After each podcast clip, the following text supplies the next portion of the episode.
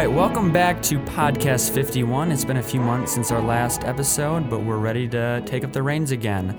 I'm Tom. I'm Hannah Montana. And for the first time, we're introducing Hannah. Yeah, not the Montana. Just yeah, I'm Hannah Montana. Stark. We were just a jokester. Yeah. Hi. Ready to expose some stuff.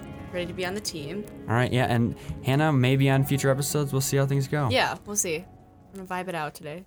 Okay, so this episode of Podcast 51, we're going to be covering the Japanese suicide forest. And for that, we just want to give a little bit of warning that just because we're covering this kind of stuff doesn't mean that we necessarily believe in it. It's just entertaining content all around, and then we like to talk about it.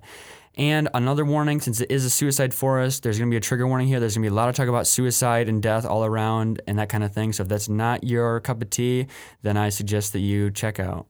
But here we go with that. So the Japanese suicide forest is actually named, pardon my pronunciation, Aokigahara. It's also named as suicide forest, sea of trees, or Jukai. And it's an immense forest at the base of Mount Fuji in Japan, centered on about 12 square miles of hardened lava from Mount Fuji's last eruption, which was about 864 Common Era.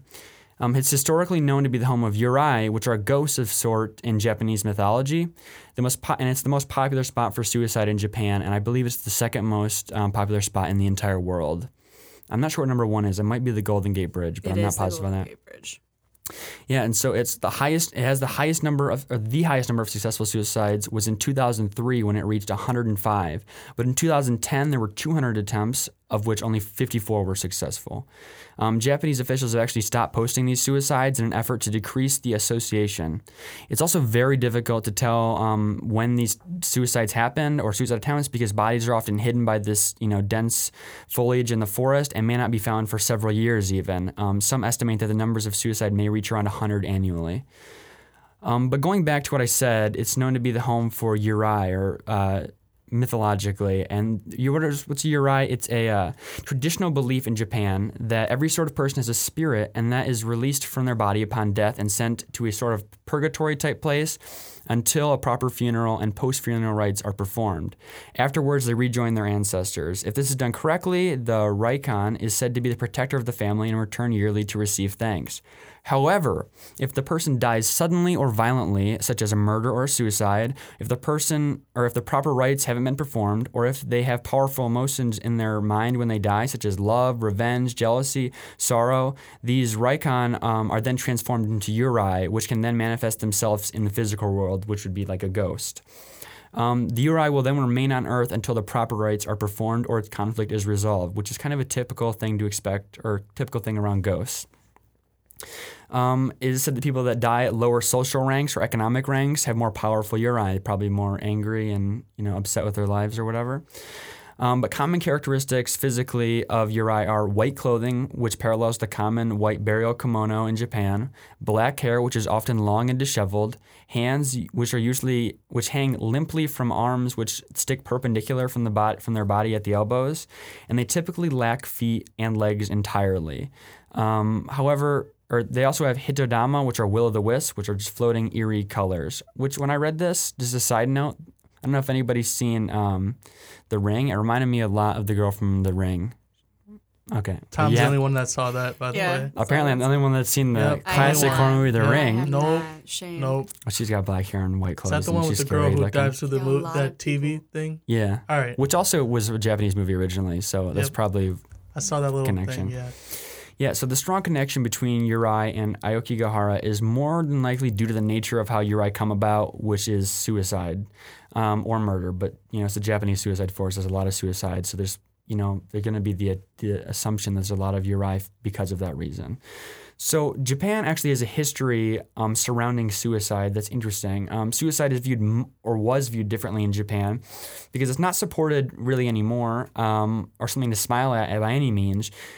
They do have traditions, like I said. So seppuku or harikari was an honorable death tradition for samurai, years ago when samurai were more of a thing, where they disemboweled themselves with their weapon. It was seen as an honorable alternative to execution or other humiliation.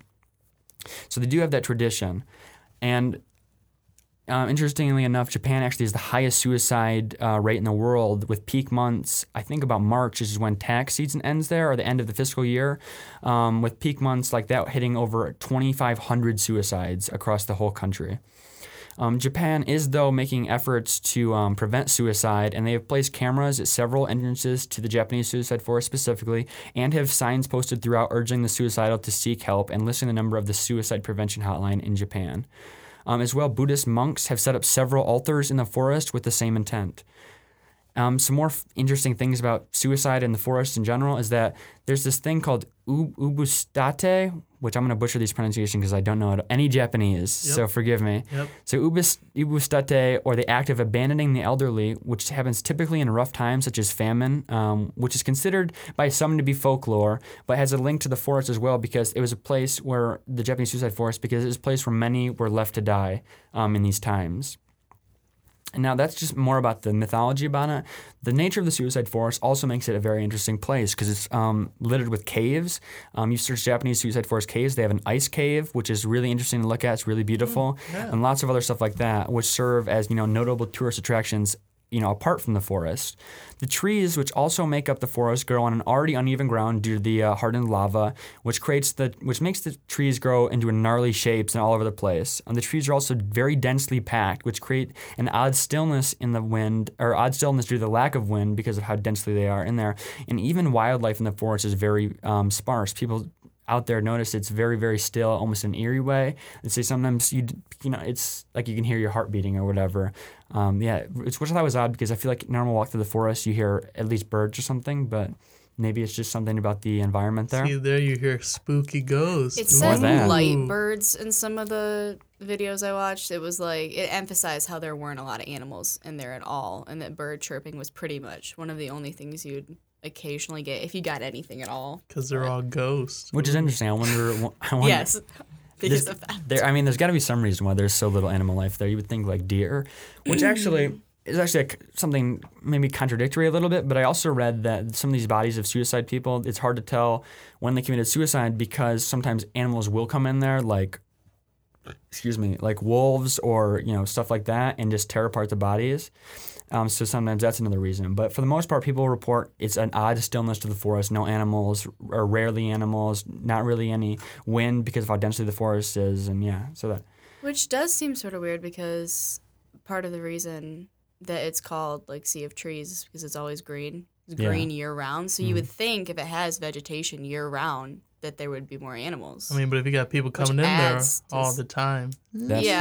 True. If I'm a deer, I'm going the other way, you know? True. But like I said, it is densely populated with trees, and that makes it a really popular place for suicide, specifically by hanging.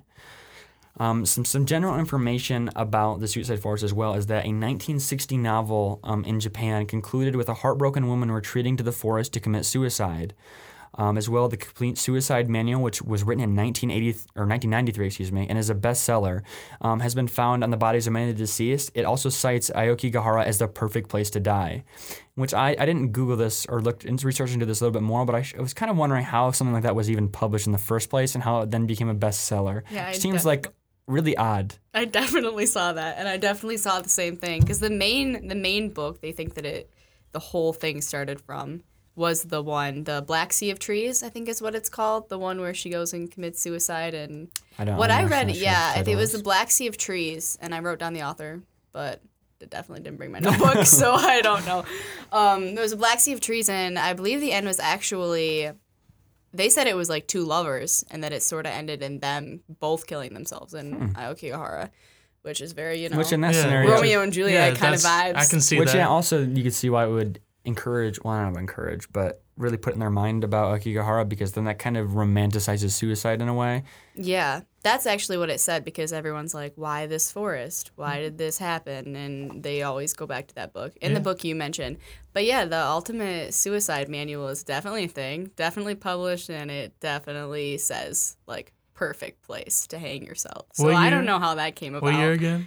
1993. So it's not even that long ago. That was a crazy time. Yeah, I think I said everything was probably flying, you know. Black Sea of Trees was like 1960s. All right, see, that was also crazy time. So you got two crazy time periods. I guess a suicide manual seems like a really odd thing that was allowed to get published, but maybe it wasn't. Maybe I don't know as much about it as I should. You should have looked at the publisher. Maybe it was like a, I don't want to say black market, but like definitely like a secondary publication type of thing where it's not sold in Barnes & Noble. It might have been. I mean, I guess you never know, but you never know. Japan is a different place. Been to Barnes & Noble sometimes in the 90s. But it did say that they find those books on quite a few bodies that they find, that those people bring those books with them, so. Yeah, okay, so just continuing. Some people will enter this forest unsure of their fate. They don't know if they want to commit suicide or not. And this is most recognized by them bringing a tent. Because people that bring tents are seen to be unsure because they're deciding to stay. They're not deciding to immediately, commit suicide. Also, by marking their path with streams of tape through the forest, that way they can, follow that tape back the other way if they decide otherwise.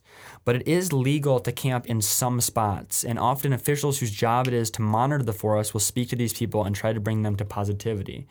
Some spots are illegal. Some spots are legal. I wasn't really positive how they distinguished that, but that'd be a really sad thing to see. I watched a documentary on Vice that we will put on our Twitter later on. That it follows a guy that he's like a park ranger for the forest pretty much, and it's his job to go through, look for bodies, look for people out there, and try to push them the other way, not committing suicide. And everyone you're gonna talk to is not gonna be like, yeah, I came out here to commit suicide. They're gonna be like, no, I'm just camping. Yeah. So that's gotta be a really hard job because you know that they're lying to you, and you still gotta try to be positive without being like. I think the video identified him as a geologist, but at the same time, it was very clear that he ran the forest in a way. He was always out there working on stuff and monitoring on suicide patrol. I think is what he called it in translation was suicide patrol. Not doing that. Yeah. Not at all. This is a sidebar. Does anyone know? Do they have suicide patrol of sorts on the Golden Gate Bridge? If it's such a high suicide spot, it definitely is the first one though, because I looked up those statistics and it is the Golden Gate Bridge. And maybe it's just such a highly populated area that they don't think they need it. But I guess if it's number one, then why would you not? I don't know. I would also think that it would be kind of harder to have suicide patrol on the Golden Gate Bridge than it would in a forest. Why is that? Because it's a bridge. You're just going to have people walking around on the bridge all the time. Walk back and forth on the sidewalk maybe? I don't know. I mean, you could do it. It's forest.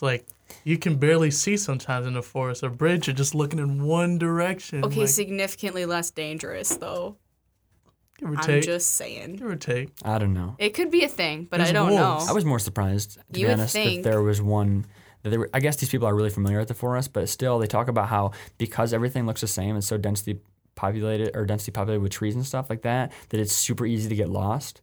So I'm surprised that they have people go out there and search for stuff, because I feel like that would only increase numbers of people getting lost in the forest and dying of other causes. Exactly. I don't want to get lost there. But I guess this guy's been doing it for years, so the guy in the documentary that we watched, so he seems to know his way around. He knows his way around, it's 12 square miles, or kilometers, whatever I said.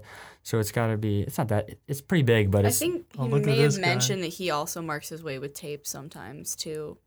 And I'm sure if he knows it well enough to not have to do that, other people that go on suicide patrol or just manage the forest in general can just mark their way with tape as well. Yeah, so. We will put that on our Twitter. It's a really interesting documentary. It doesn't go into the lore of the forest or anything like that, but it follows the suicide patrol guy, and he talks a little bit about it, and it's really interesting. So, by the way, the Twitter is @thepodcast_51. There's no underscore. Okay, there's no underscore. I thought it was.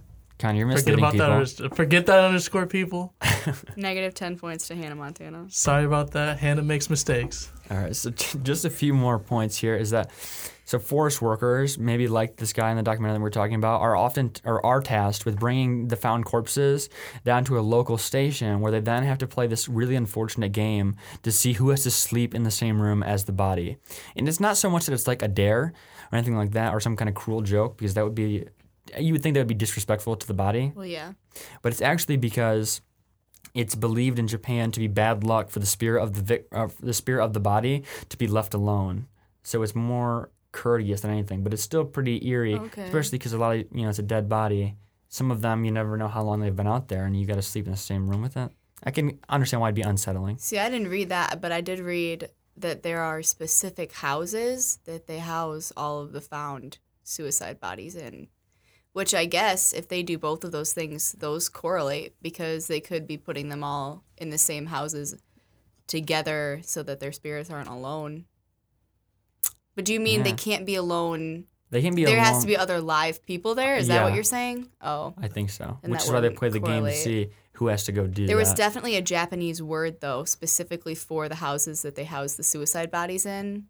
I, like I said, don't have the notebook, and I would not know how to pronounce it anyway, but it's a thing. Hmm. They have specific places that they'll take them. Wait, just until they're taken care of officially, or? The YouTube video I was watching just said this is what they do with them, and this is what it's called. Oh, so okay. I don't know. That's not bad. Maybe it's like some kind of, what's the building called? And it's a mausoleum. Maybe it's like a mausoleum. Yeah. But yeah, okay, so a few more things. People often report hearing blood-curdling screams in the forest, which is just plain unsettling as it is. But also, I mean, I don't want to make any judgments, but if you're lost in the forest and it's dead silent, I feel like your mind's going to be like, I need to hear things. Yeah, that's true. Also, a lot of people, you have to think about their mentality when they go in there. A lot of people are wanting to hear things, and they're wanting to find things. Mm-hmm. And so then, you know, something turns into something it's not. Yeah, it's like those ghost hunter shows where it's like a door creaks and they're like, oh, your name is Jim? Okay. Yeah, exactly. And everyone at home is like, what? Hey, so you're just looking for a sign. You're looking for anything to tell you.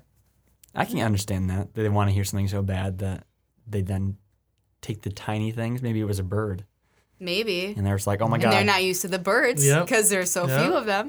Potentially. By the way, shout out to all my ghost hunters out there fooling us. Keep doing what you do. I mean, it's quality television. It really sure is. But yeah, so that's all the information I have. Let's talk about discussion. Do you guys, I mean, we can have another episode later on about ghosts more generally, but do you guys believe in ghosts? I couldn't say for sure whether or not I 100% do or do not. I'm super interested in it, though. Like, I liked today's episode, and I like looking up stuff that has to do with paranormal activity in general.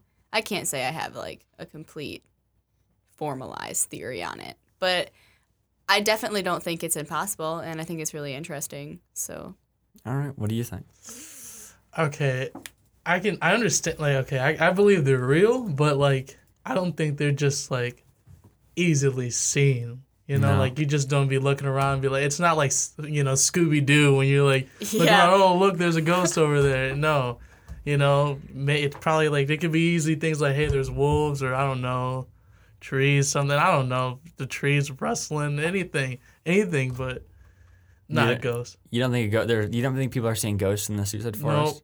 It's sort of, I see what you're saying. It's sort of like, You believe in ghosts, but you don't think that they're quite as obnoxiously blatant in there. It's sort of like saying alien life exists most probably, but they're not giant green creatures with antennas kind of thing. It's not in your face. It's not like, hey, I'm a ghost, look at me. It's not one of those. Like, it's like, it's more of a, hey, I'm a ghost. Sorry, dude. Tommy's face was like really good there. Yeah. I personally don't believe in ghosts. You're the worst. I think it more plays into what you were saying earlier is that people want to see something, so then they see it. They take a little thing, and then they're like, nope, I saw it. It's a real ghost. That being said, like, I've had some experiences, never like straight up like, oh my gosh, that's a ghost. And I'm like, that was a little weird. Like, here's a little side story is that when I was a kid, I don't know how old I was, probably elementary school age, my little brother, our great grandma had died like months ago. And we're living in this house, and there's like a picture frame type thing. I had four normal sized pictures, one on top of the other, and it was like a stand. And one day it was moved, and my mom was like, "Who moved this thing here?" And my little brother's like, "I did." And she's like, "Well, why'd you do that?" And he's like, "Well, Grandma told me to." And we're like, "Oh, which grandma?" Because we got a few grandmas, and and he's like, he said the grandma that had died, and we're all like, "Whoa," but he's a little kid, so. And you never know. He also followed it up by saying, I see dead people. Well, it was Haley Joel Osment. You're right. Yep. He's my little brother. Oh, yep. Sure is. I won't get into mine, but I think it does have a lot to do with your experience. I grew up in several very old farmhouses when I was young, so there were a lot of instances where I sort of felt like that too. But I think it is related to, if you want to think logically and scientifically, human nature, fear, we create things like you're saying. We're super scared. We're super insecure about the situation. And we think there's things that there's probably not. And I think that a lot of It's almost like your body or your mind tries to create something for you to then be afraid of, so it's justified. Exactly. Yeah. And then you start thinking about all of this folklore and what ghosts are usually where they're at and what they're known to do, and then you make connections that might not be there, and mm-hmm. you start to believe in it. So yeah. I like equate it to, like, you know, like, I feel like you get like a little chill, like, all right, you know, you've seen Danny Phantom, right? When a ghost is coming around, to get that little chill coming out of his mouth. I feel like that's what more is. Well, that's the thing. That's that ghost. When ghosts are present, you're supposed to get goosebumps or whatever. Whenever I get goosebumps, I'm like, "There's a ghost here," even though I'm like, "Ghosts aren't. There's no way. Why is there a ghost in Moore Hall? That's some crap." Or spooky. It's a spooky place. Ooh, brand new conspiracy. Let's go. No, but as you know, as much as I don't believe in ghosts, they're also, which is I kind of contradict myself. They're also like one of my biggest fears. Like, I don't believe in ghosts until I'm like, that could have been a ghost. I'm scared now. And then I'm like, well, they're real in that moment. Like, especially after I watch like a horror movie that's very paranormal centered, I'm always like, gotta sleep with the lights on now. Yeah. Depends on what specifically scares you, for sure. Yeah. But I don't know. I think... Would you go into the suicide forest? That's the question I want to know. I definitely would. Knock on the table. Would you go looking for ghosts, or would you go... Oh, so you would try to find something? I don't think I would go looking for a body, because in my own personal beliefs, I feel like that might be a tad disrespectful. Yeah, probably. I mean, I don't know you. I don't know why you chose to do this, and it's really none of my business, and I'm not an official. So I think I would go more just for the feeling of it, I think. And also, I mean, forest fam. In general, it's a really pretty forest. So, I don't know. It's so eerie. One thing, if you watch the Vice YouTube video about the geologist that's exploring things, like, it's so obvious how much it happens there. One of the things that really stood out to me in that video is he finds, do you remember that part where he finds the car of the person? Oh, yeah. That was so eerie to me, because he walks up to this car and right away he goes, oh, you know, this car's been abandoned. This person went into the woods with troubled thoughts and never came out. And the part that really gave me chills is, like, he looked in the car and there's like this map sitting on the driver's seat and just this stuff thrown around the car. And can you imagine that being your job? Because you just look in these cars and you just think, oh, this is the last time that these people ever touched their things, and this is where they chose to leave them, and this car is, like, probably never going to be driven away again. And it's just all really heavy. So I would go, but I think I would probably also be really influenced by everything, because I'd be hyper aware of, it's just very sad. It's very intense. I think that was very sad. Also, another part that struck me as being quite emotionally charged was when he found the body that was just skeleton at that point. Mm-hmm. And you're like, some of these bodies with just... With the shoes? Yeah, so you're like, some of these bodies, these people just never get found. And their family doesn't know what happened. I mean, they can probably make assumptions, but they really don't have any conclusive evidence of what happened to this person. I mean, maybe they were alone, but, like, everybody's got to have, like, somebody. Yeah, that's why they had that sign. Did you talk about the sign? But the sign that says, people care about you, or whatever, and then give the suicide hotline. I wrote down the transcription, but it was like, think about your family and your children, and your life is a precious gift from your parents and stuff, because it's so known that that's what most people go there to do, that they have a giant sign at the entrance telling you. It has like a suicide prevention. No, I'm sorry. I talk with my hands and I touch the pop filter. But it has a suicide prevention helpline number underneath it and everything. Would you go into the forest? All right. So I don't know. I may go there, but then like sit outside for a little bit. You wouldn't go in? I don't think I'd go. I may like go in for like, I'm staying on the path. I'm not diverging at all, you know. I don't want to see anything spooky or anything like that. There's not a path necessarily. Well, he said there's a path up to a point in the documentary. Yeah, okay, there's fair. Trails. Yeah, there's trails, but then it stops. And then that's where I'm going to be like, well, it's time to go on back. Not staying till nighttime. Going I wouldn't either. Early. Like I wouldn't go to any forest at nighttime for that matter. Early. And but, like, all right, so my big question is, would you change the name of the forest at this point? Well, it's not technically called the Japanese Suicide Forest. I know, and I don't know what Aokigahara translates to. Maybe I do. Maybe I wrote it down. Because Jukai is the one that translates to Sea of Trees, correct? Yeah. Yes. I'm not sure what Aokigahara stands for. That's just the formal. That's the formal name for it, though. Yeah, I guess it could just be some kind of name. I assume it would. I personally, I assumed that there'd be some kind of meaning behind it, but maybe there isn't. Maybe it's just like a name. Meaning-wise. But the video I watched said that the actual formal name for it is Aokigahara, and that most of the locals just call it Jukai because it means sea of trees. Yeah. I mean, so yeah, you really could. It's time to brighten it up. I mean, they're just trying to destigmatize it, which is why they were not releasing the suicide numbers anymore, because they don't want it to be. They don't want the force to be that. I mean, in truth, and they have a right. I mean, who wants to be the country known for having the suicide forest? Or exactly. Even, yeah, it's they're trying to destigmatize it. I don't know what I do. It's by the Fiji Mountains or whatever. Maybe give out some Fiji waters for people going in. Oh my gosh! I don't know. I think Fiji water comes from Mount Fiji. I've been lied to my whole life then. Exposed. That's another episode. I think I'll drop off some animals there or something. I don't know. Try to turn it into like. I don't know, like you want to populate the forest. And then like kind of like, you know, kind of restart it. Yeah, you know, and be like, here, this is where you live now. And then try to start it over. Would you go, Tommy? Yeah, I mean, I wouldn't go at night like you said, but I would go like, I'd really be interested in checking out the caves. They seem really interesting. And I'd check the forest out to an extent. I wouldn't go off the path either, I don't think. Unless I was 120% confident that I could find my way back, which I definitely would not be. I'm lost. There's two caves, I think, right? Are tourist attractions, two of them? I think there are some smaller ones, but yeah, there's two main ones. Yeah. I know one of them's called the Ice Cave, and I don't remember what the other one's called. But yeah, they're like really... There are tourist attractions, yeah, aside from the forest. So I'd go and check it out. I wouldn't expect to find anything. I would hope I wouldn't find anything, especially a dead body. That would ruin... the whole trip. My day. That would ruin your vibe for the day. Ah, darn. Found a dead body. Really feel the same anymore. Or even like, you know, even like just in the documentary, they shows a lot of the forest, and there's just like nooses and stuff hanging, and or like just ropes hanging, and like they'd be like, oh, I'm done right here. I'd probably cry. By the way, also seems sort of disrespectful because they don't even take. They don't even get rid of all the evidence. Exactly. I was like, they should just at least throw it away or something. I don't know, like. Messed up. I was gonna say at this point, I know it's a national forest probably, but I mean the caves are one thing. I don't think anyone's trying to kill themselves in the caves. But like, why would you not just like block it off and be like nobody's allowed to come in for 50 years? Well, one thing to do with that, the whole like until it's destigmatized thing, is scientists predict that Mount Fuji will erupt again sometime actually within the next few years. That's really sad. And so actually Aokigahara may not even exist in like 3-4 years if Mount Fuji erupts again. Dang it, I'm not going to see it then. I don't know the actual scientific explanation behind it, but they have calculated year-wise from the last eruption to when the next one.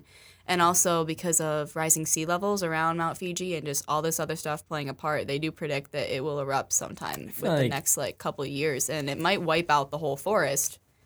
So yeah, I feel like if Urai are real then, or Yūrei, I don't know how to pronounce it. It's U or Yūrei. I don't know. But if they're, I feel like if they are real and they are really there because of an unsettling death or whatever, just having their place of death wiped out is not going to be good. Brutal.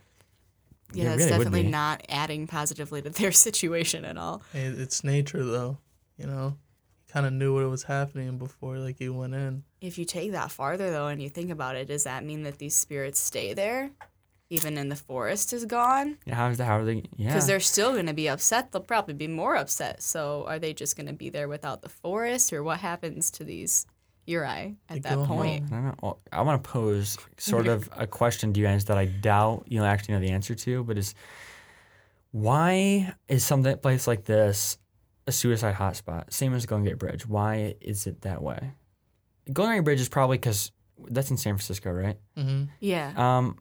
So that might be because San Francisco and California has a high population, and that's like, I mean, a guaranteed death jumping off the bridge.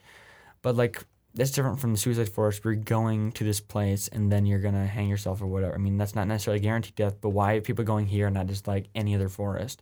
Is there some kind of calmness or like peace in being like, this is where other people have died that have felt the same way as me? Like, I'm not alone in the sense that everyone else here has felt the same way as I do? I think that could definitely be a thing. I feel like group dynamic has always comforted people. I think that's just part of human nature.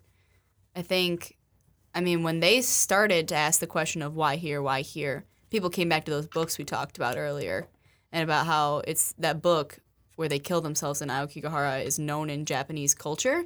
So it could also be stuff about stigmatized stuff in Japanese culture that we just don't understand. Their culture fascinates me. True. There's so much about it, though, but that I don't understand. But that book it said was very influential. And so it's sort of like you would get to know this place as something in a famous movie or a famous book where you go and you do these things. And so, I mean, they just started going there. And then because of group dynamic, everyone went there. Plus, it's peaceful. That's true. It's probably really peaceful. It's not, loud. It's not going to like loud, which that's why I kind of don't understand the Golden Gate Bridge. I mean, other than it's a guarantee type of thing. It's really loud. Maybe it's a similar thing where you're surrounded by people, even if they don't feel like there's a lot of people there. I think also with the Golden Gate Bridge, it's because there's a lot of stigma around suicide tied to bridge jumping. And the Golden Gate Bridge is known to be one of the most beautiful and influential bridges. So I think it just became like the bridge for that. I don't know.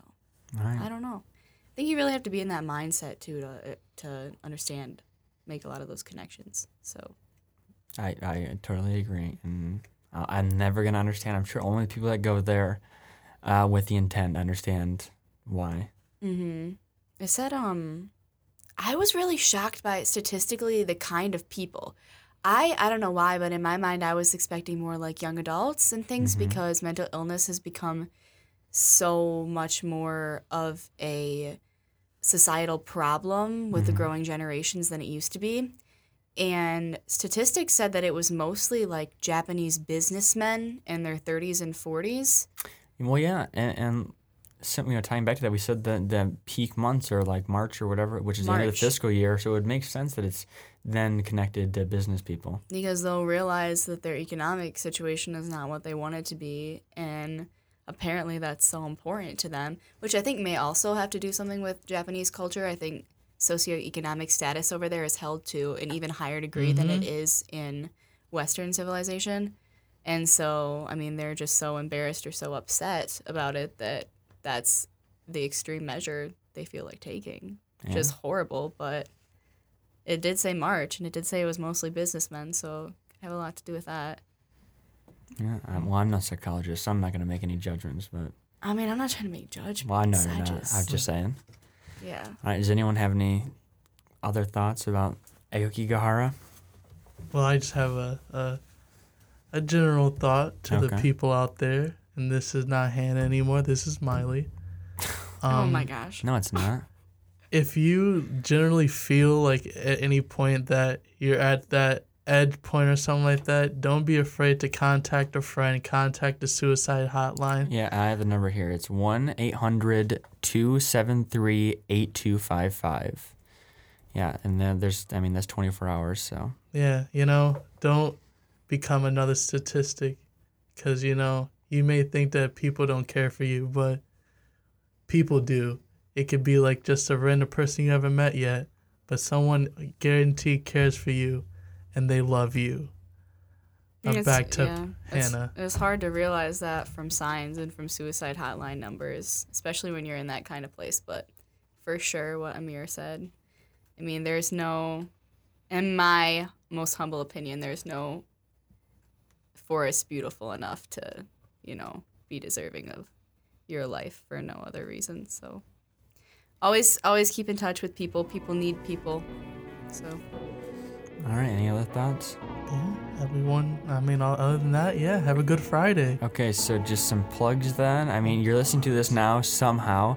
The other ways that you can listen to it are on SoundCloud. That's soundcloud.com/CM-life. There's iTunes, which is under Central Michigan Life Podcast. There's the CM Life website, which is cm-life.com/multimedia/audio.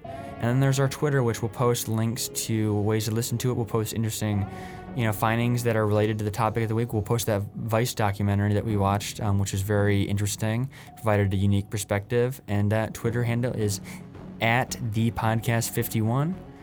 All right, and then next week next episode, we'll be covering Amelia Earhart and what happened to her. Where did she go? Where art thou, Amelia?